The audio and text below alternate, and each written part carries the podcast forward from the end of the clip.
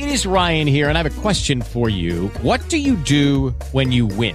Like, are you a fist pumper? A woohooer, a hand clapper, a high fiver. I kind of like the high five, but if you want to hone in on those winning moves, check out Chumba Casino. At ChumbaCasino.com, choose from hundreds of social casino style games for your chance to redeem serious cash prizes. There are new game releases weekly, plus free daily bonuses. So don't wait. Start having the most fun ever at ChumbaCasino.com. No purchase necessary. VGW Group. Void were prohibited by law. See terms and conditions. 18 plus. Blog Talk Radio.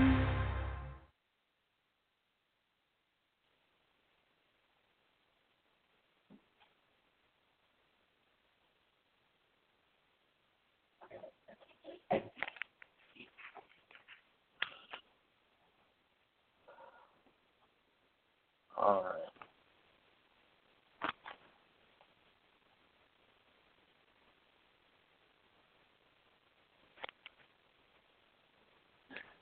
All right, we want to say greetings to everyone and thank you all so much for joining us today. My name is Brother Hawk Bolden, and as usual, I was so grateful to the Lord to be able to come before you and uh, share with you the things that the Lord has laid on our hearts to share this morning. So we're going to continue to talk about um, what we started off talking about concerning God will not share glory. I think it's very important for people to stand that uh, if they're going to do anything uh, for the Lord, uh, it's important that that uh, we understand that, that God will not share His glory. So, uh, if you have your Bibles, let's go to the book of First Corinthians, and we're going to uh, read over a few things here. I think it's the first chapter of First Corinthians.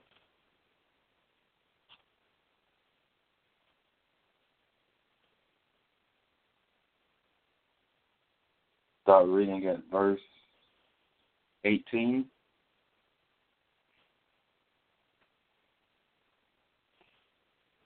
All right, so we're talking about God will not share glory. He will not, he will not. And I pray that you get that, that he will not share glory. I understand that there may be some people that have an issue with that, uh, but the Bible makes it clear, and we're going to point this out here this morning, especially. So they start reading at verse 18 of First Corinthians, the first chapter. It says, "For the preaching of the cross is to them that perish foolishness, but unto us which are saved, it is the power of God." And so that's that's Paul talking there. That you know, to a lot of people, our way of life, in other words, uh, the way we view things, is foolishness to them. But to us, we can recognize the strength in it. We can recognize the power in it. Verse 19, for it is written, I will destroy the wisdom of the wise and will bring to nothing the understanding of the prudent. You see that? The wisdom of the wise, what is that talking about? That's talking about uh, people who already know everything. Now, we've had issues with people who have wanted to become a part of this ministry. Uh, they want to come here already knowing everything. Uh, they want to come here um, knowing more than I know concerning God's word. And of course, in that that in and of itself, there's nothing wrong with that. But when it goes against the word of God, when you know more than God knows Himself, when you know more than the word of God, you know, then then there's a problem. The Bible tells a woman to submit to her own husband as unto the Lord. When you say but this or that, or when you start trying to add things to it, that's you saying saying that I know more than God knows. And of course that's not true. But or you know better than God knows. And of course that's not true either. And so that is what happens here. You see that? It says, I will destroy the wisdom of the wise and will bring to nothing the understanding of the prudent. What does it mean? When you try things your way, when you do things your way, God basically is saying that I will make sure that it does not work. I will make sure that it what your way does not prosper you at all. You see that? I will make sure that that's what God is saying. I will destroy, you see, the wisdom of the wise and will bring to nothing the understanding of the prudent. So look at what has happened in this nation where we have put God out of our schools. A lot of the very prestigious universities like Yale and Harvard, they started off as Christian schools. And of course, you know where they are now, you know, but they're not Christian, I'll put it that way. But that's what happens when you move God out of the lives of people and when and out of society. Then that society they come up with all this, this turmoil. That's where this turmoil comes from. Uh, the herd economy, uh, the the crime rate, all of those things are a result of God being moved out. Now, here's the thing: when you move God out of something, you're automatically inviting the devil in by default. Now, that's what you have to know. You see that, and so when we don't give God glory, when we think it's because we're smart, when we think it's because of our education that we're getting somewhere, uh, that's where that's where we come. Uh, the issue comes. I think about I, I, I like watching documentaries as I've stated before, and I was watching a documentary not too long ago called The West, and I I, noticed that when the Europeans and the, the Spanish came over, they found some people here. Uh, they called them Indians, but they were really just native, you know, Native Americans, I guess you could say. And uh, the way that they lived, that it was very peaceful for the most part before the Europeans got here. You know, of course, they had little tribal wars among themselves, but just their idea of living, Well, they had communities, they didn't have divided properties as far as you know having next door neighbors and stuff like that. They just all pretty much lived on a big piece of land. They had their teepees or tents set up in different places, and basically they were community oriented. You know, when one ate, they all ate, and all of that. And then the Europeans came, and the the Spanish Spanish people came, and they basically didn't like their way of life because of what they were used to, and so they came trying to, uh, I guess, what they call educate them and trying to civilize them. Although in their minds, the the natives' minds, they were already civilized. That's what it worked for them. And but I noticed that as the documentary went on, and they started pushing the natives into these different uh, uh, areas, and and basically the ones that refused to adopt their way of life started putting them on reservations and all of that. That the the their way of life. And I mean the the Europeans and especially the Europeans, uh, it, it began to cost them. In other words, food began to run out.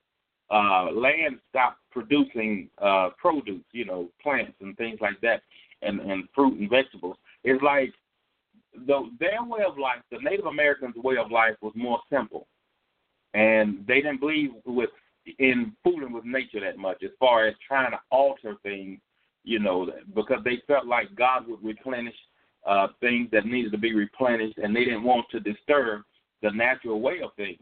And so when the Europeans came, of course, you know, you know, they tearing just tearing down forests and disturbing nature and building these high rises and all of that, and eventually you, you could just see how things just progressed uh, wrong from there, just progressed in a bad way. Even until this day, you could you can see that. And and so what happens is when people come in that think they're smarter than God and think that they're because if you think about it, that's the way the Israelites lived. The Hebrews, that's the way they lived. They were a tribal type of people where they they you know they didn't divide like what we like what it's now you know and all of that is. And so what happens is when people try to get outside of the Word of God, basically God confounds them in their own ways. They destroy the very things that God intended to to build up, and because of that, they pay uh, the consequences for it. Which is why we have the economy that we have now. Which is why we have all the turmoil that we have now. You know, and and and it's crazy because uh, back then they called the Native Americans savages, whereas the Native Americans they felt like no, the Europeans are savages because of their fruit, what they're doing. You know, tearing down nature and what the way God built it. And so you see that in in, in people spiritually as well. Uh, they they go to college, they get an education in theology, and then they come into church and they you know uh, they study on their own or whatever, and some spirit have revealed all of these wrong doctrines to them, and then they come into the church and they uh, basically go against the word of God and do things against the word of God. Just back to this example with the the women, the Bible makes it clear that she's to submit to her husband. There's no such thing as a peaceful home when a woman is not submitted to her husband. There's no such thing as a godly home when a number one, a woman is not submitted to her husband or the husband is not surrendered to God. In other words, the husband is doing his best to appease the wife instead of the wife. And the Bible makes it clear in the same book here that the wife was made for the husband or the woman was made for the man, not the man for the husband. And that means that he's the one that that's the head of the home. And when you have it in reverse, when when you got the man trying to keep peace with his wife and he's living on the edge of the housetop, on in the corner of the housetop, roof of a housetop, like the Bible says, then there's going to be turmoil. At what point will this woman come to herself and say, you know what? Do what the Word of God tells me. You see, she's automatically not following the Lord if she's in that state. And so it's up to the man to follow the Lord and put his foot down. The Bible tells us in this same book here, let the husband, uh, let those who have wives be as though they have none. In other words, you live for Jesus Christ and let the chips fall where they may. And a lot of people don't do that. And and women are banking on the love of that husband for them more than than the husband loving God. And that's where everything gets turned upside down. It started in the garden and it's still that way today. And so the Bible says that a foolish woman will tear down her house. You see that? A, a foolish woman will do that. How does she do it? By getting out of order. And the man letting her get out of order. Now, of course, my rule is, and that's that's just me because I follow the Lord. I'm going to follow God. And if uh, my wife has a problem with that, then we got a problem. But I'm not going to stop following God to please her. If she needs to line up with God and and and lining up with God, she line up with me. But I'll if I get the only way I could please my wife if she's out of the will of God is by me myself getting out of the will of God. You see that? Now, is it worth it? Is it worth? It? Both of us don't need to go to hell. And so, where is the gauge there? In other words, how does the wife know where to come back to if the husband isn't where he's supposed to be? You you men, y'all need to be men. You know, you know. I understand. Uh, hey, I, I'm married. I know what it is to love my wife, and, and the Bible makes it clear that we ought to love our wives. But you know what? That not from a perverted standpoint. Any love outside of God is perverted. Any love outside of God is perverted. It's selfish. You see that? And so we have to be men, and, and that means following God at all costs. Now, you need to make up your mind, man. You're gonna either follow God and and let your wife go, you know, wherever it is that she's threatening to go, or, or and, and and follow God with your whole heart, and that at least when she when she come to her senses, or if she comes, she'll know where to go, show up at. She'll know how to follow you. Or either you need to just say, you know what, I love my wife more than I love God. Let me quit playing church and just go on out and be in, in the world. Now that's what you might as well say. You see that because you, you're not going to fool God with it. You're going to either follow God or you're going to follow your wife. And I'm, I'm, now this is a warning to you. You see that you you follow God and let the chips fall where they may because it's not worth your soul. You're not going to heaven following your wife. That's what the Bible calls effeminate. You see that? That's what effeminism is. When when you're the woman of the house, you're the one that's walking around, you know, afraid of her authority. You see that? Let her throw her temper tantrum. Let her throw her fit. She'll she'll get past it. But how do you think it make God feel? You see, the fact that you're bowing down to that. It's not God's will. You you be a man, you see that, because until then you're not worthy of God. You're not worthy of heaven. And my prayer is that death don't catch you before you get right with God. You get right with God and get in line with Him and let the chips fall where they may. You know, it, it, she might not like it at first, but I'm telling you, I, me personally, I can only speak for me. My soul is more important than my relationship with my wife. You see, my soul is more important than that. And and not only that, if I if I follow her, if I follow my wife, then I'm out of line all around. Number one, she won't respect me for following her. I don't even if it's her will that I do that. Ultimately, she won't respect me. You see that, and so I'd rather have I'd rather have praise of God than than you see following my wife's emotions that you know might be all over the place at any given moment. You see that, and so it's up to you men to balance your wife. You see, now I don't know why we got off on that, but um, this is a warning. You see, it's up to you as the husband to balance that wife. And I don't believe uh,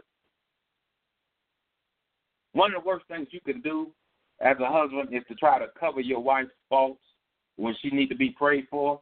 To, to, to one of the worst things you can do is to try to hide those things because you can't hide them, and not not from these eyes and not from God's either. You see, so that's one of the worst things you can do. If if your wife needs prayer, then you need to tell her you need prayer. You need to come out of that junk that you're in. You need to have your mind renewed instead of going along with foolishness. That's foolishness. My prayers that you catch it. You see that? Now, my prayers, God don't talk for nothing. My prayers that you catch it. You're not going to heaven bowing down to your wife. That's it, it's impossible. You see that? The Bible makes it clear that the effeminate man won't inherit the kingdom of God. It's impossible. You see.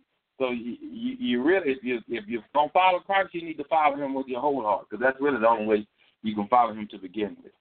All right. So let's get back to to verse twenty. It says, "Where is the wise? Where is the scribe? Where is the disputer of this world? Has not God made foolish the wisdom of this world?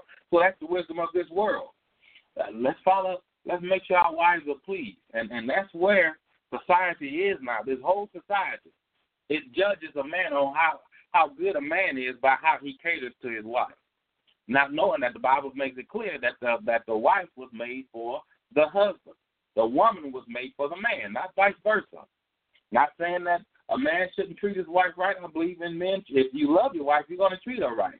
But listen, you're not treating her right by following her. You treat her right by following God. You see that and sticking to that. All right, so let's go and keep reading. Verse 21. For after that, in the wisdom of God, the world by wisdom knew not God. It pleased God by the foolishness of preaching to save them that believe. That means something simple. Now, what does that mean? In the in the best way I can describe it is in the in the Old Testament when the Israelites were coming out of Egypt, and God sent serpents among them to to attack them because of their rebellion. And God had to, you know, of course, the people were crying out. Some of them were dying and all of that. And so God spoke to Moses to put a, a, a snake, one of the serpents, on his rod, on his staff, and to hold the staff up. And as long as the people looked up and acknowledged the staff or the rod and and and looked up to the snake uh, on that on that little stick there, uh, they would not die from their injuries. Now, I want you to imagine how much faith it would take you you you got a whole camp full of snakes and they just biting people everywhere. And Moses is telling you to look up. Uh, you know, now natural instinct would be to fight the snakes and and kill as many of them as we can and to keep ourselves from getting bit in the process. But you know, now to a natural mind, it's foolish to just look up at a snake and live. But what does that represent in the new covenant? Uh, Jesus Christ was put on that tree. He bore our iniquities. He became sin for us. You see that? So what? How is it? How does this tie into this? That God will not share glory. That means God does not go down the road of wisdom with men. He has his own wisdom, and he chooses purposely the foolish things in this world to confound the wise. You see that? What people consider foolish. And by the way, it's a, it's a sign. I think the way you pronounce it is the caduceus or something like that.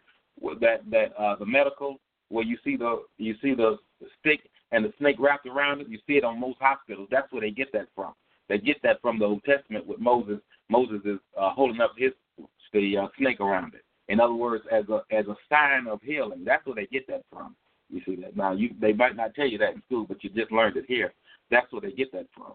All right, so look at what this says, verse 21. For after that, in the wisdom of God, the world by wisdom knew not God. In other words, that's what keeps people from knowing God because they smart in their own mind. You see that? They're smart in their own minds. And that that that I'm telling you, when you come to God, you need to act like you don't know anything.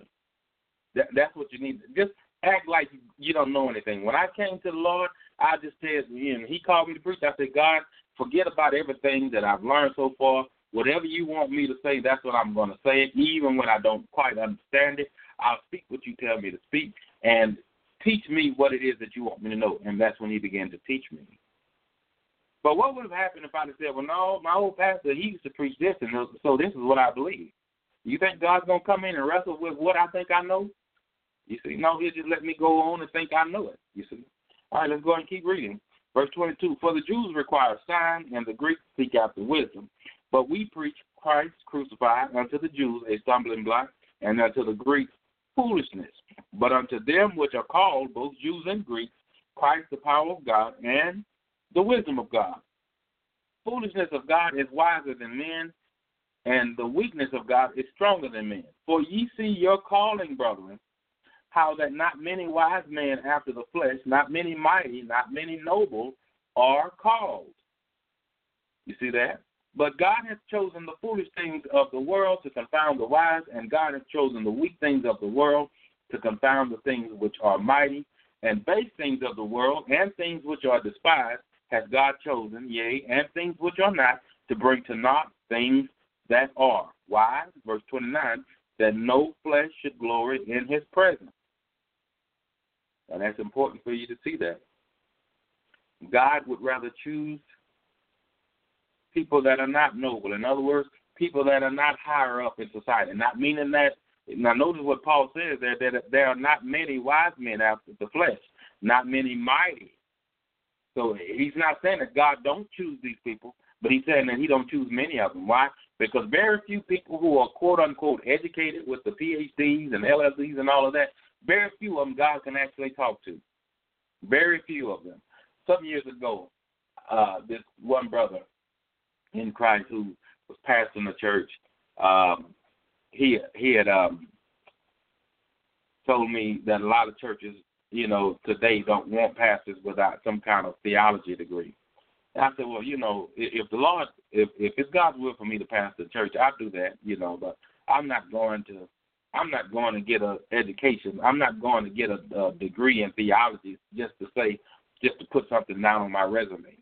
You see that? I, my resume is my fruit as far as I'm concerned.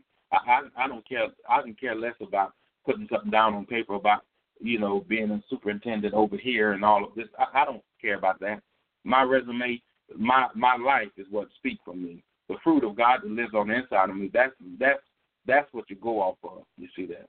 And so he he was trying to talk me into it, and then he even said, you know, brother Bolden, if you'll do that, I'll pay for it. I'll I'll pay for your college education you know, for a theology degree. Now I was already educated as far as the natural is concerned, but as far as spiritual things, I, you know, I refuse to go to anybody's college for that.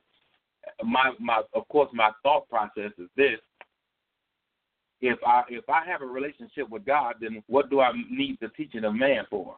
You see that? If I'm really speaking on God's behalf, do I what, what? What do I need the teaching of man for? You see that? And not not saying that I can't receive from man, but as far as me going and sitting in somebody's classroom to learn what what the Lord, the Holy Spirit Himself can teach me, that's foolishness. You see that? What how what do what do we do to learn of Jesus Christ? Well, we see that. Let's go just uh, let's go real quick to the 11th chapter, of the book of Matthew the 11th chapter of the book of Matthew, and, and we'll see how we're supposed to learn. The 11th chapter of the book of Matthew, we'll start reading verse 28. It says, Come unto me, all ye that labor and are heavy laden, and I will give you rest. Take my yoke upon you and learn of me, for I am meek and lowly in heart, and ye shall find rest unto your souls. For my yoke is easy and my burden is light. So, how do we learn of Jesus Christ? By taking his yoke upon ourselves. That's how we learn of him. He didn't say go to the Lord ain't never sent anybody to college. I'm talking about to learn more about him. You see that? The Lord don't he never the Lord how many of his apostles did he send to school? He was the school, you see. He was the one that taught them. He was the one that was discipling them. So now let's go read at, at the uh, fourth chapter of the book of Acts. The fourth chapter of the book of Acts. Uh, and this is right after uh, uh, Peter and John had had uh, did this miracle and healed the man that was lame. And of course, the people it, it caused an uproar because many people got saved, and so they the the uh, the Sanhedrin felt um, threatened by this, of course, because a miracle had been done, and they knew that there was nothing that they could do about it. And so they were trying to figure out they were trying to figure out what could be, you know, how to deal with these people because they understood apparently these people have power. So let's read the fourth chapter of the book of Acts. We're going to start reading at verse 13. It says, Now when they saw the boldness of Peter and John and perceived that they were unlearned and ignorant men, in other words, they were uneducated. Peter and John, the disciples of Jesus Christ, uneducated. And so the Bible says, you know, you, you could talk to somebody, and they have to really be unlearned and ignorant for you to be able to pick up just after just after one conversation that they're unlearned and ignorant. You see that? In other words, they were not educated. They and, they, and really wasn't concerned with trying to be in the in the higher ups in society. You see that? So look what that says. Now, when they saw the boldness of Peter and John and perceived that they were unlearned and ignorant men, they marveled. Why did they marvel? And they took knowledge of them that they had been with Jesus. In other words, they understood naturally so that these men were ignorant and unlearned. But they marveled because of the boldness that was there. They marveled because the Lord being with these men is what made them what they were, is what made them who they were. In other words, the miracle that took place didn't take place because they studied it in college somewhere. You see that? And and so these people, the Sanhedrin, they marveled because they understood. Look at what that said. They had been with Jesus. And and that's what see that's that's that's what the Lord wants. The, how He want to operate in our lives. He you see, people that know you before and they see what you what all you were in after Jesus Christ come into your life and you decrease and he increases, there should be some super added to that natural. You see that? There there should be some changes there that you couldn't have brought about on your own. And people should marvel when they see you later on down the road and what God has done in your life. That's that's that's the way it should be. That's what gives God the glory. Now that is exactly the opposite, and that's what sometimes get people caught up in trying to change themselves, trying to get to a certain place first, and and God won't let you do it. That's the reason why some of you struggle now because you're trying to do it on your own. All you have to do is crucify your flesh and allow the Lord to live on the inside of you. You think God's going to allow you to change yourself so you can take credit for it? No, God's not concerned with sharing glory with you. You see that? He's not concerned at all with sharing glory with you. And so do yourself a favor. Quit wrestling against your flesh and just crucify it and allow the Lord to live on the inside of you. That's what quickens you. That is the Spirit of God that quickens you. You see that? That's that's how God receives glory. When you just throw up your hands and say, "Okay, God, I can't do this anymore. I can't change myself. I can't live according to your word like that in my own strength," and that's when God said, "Okay, you ready to die now? Because as soon as you're willing to crucify your flesh, that's when I can come in and raise you up. And that is what being born again truly is. You see that? When when God comes in on our behalf and lives on the inside of us. Amen. And then he gets the glory. All right. We want to say thank you all for joining us today. We pray that something was said that have blessed you and ministered to you. And we look forward to sharing more of God's word with you. Have a blessed day. With LuckyLand Slots, you can get lucky just about anywhere. Dearly beloved, we are gathered here today to. Has anyone seen the bride and groom? Sorry, sorry, we're here. We were getting lucky in the limo and we lost track of time. No, Lucky Land Casino, with cash prizes that add up quicker than a guest registry. In that case, I pronounce you lucky. Play for free at LuckyLandSlots.com. Daily bonuses are waiting. No purchase necessary. Void where prohibited by law. 18 plus. Terms and conditions apply. See website for details.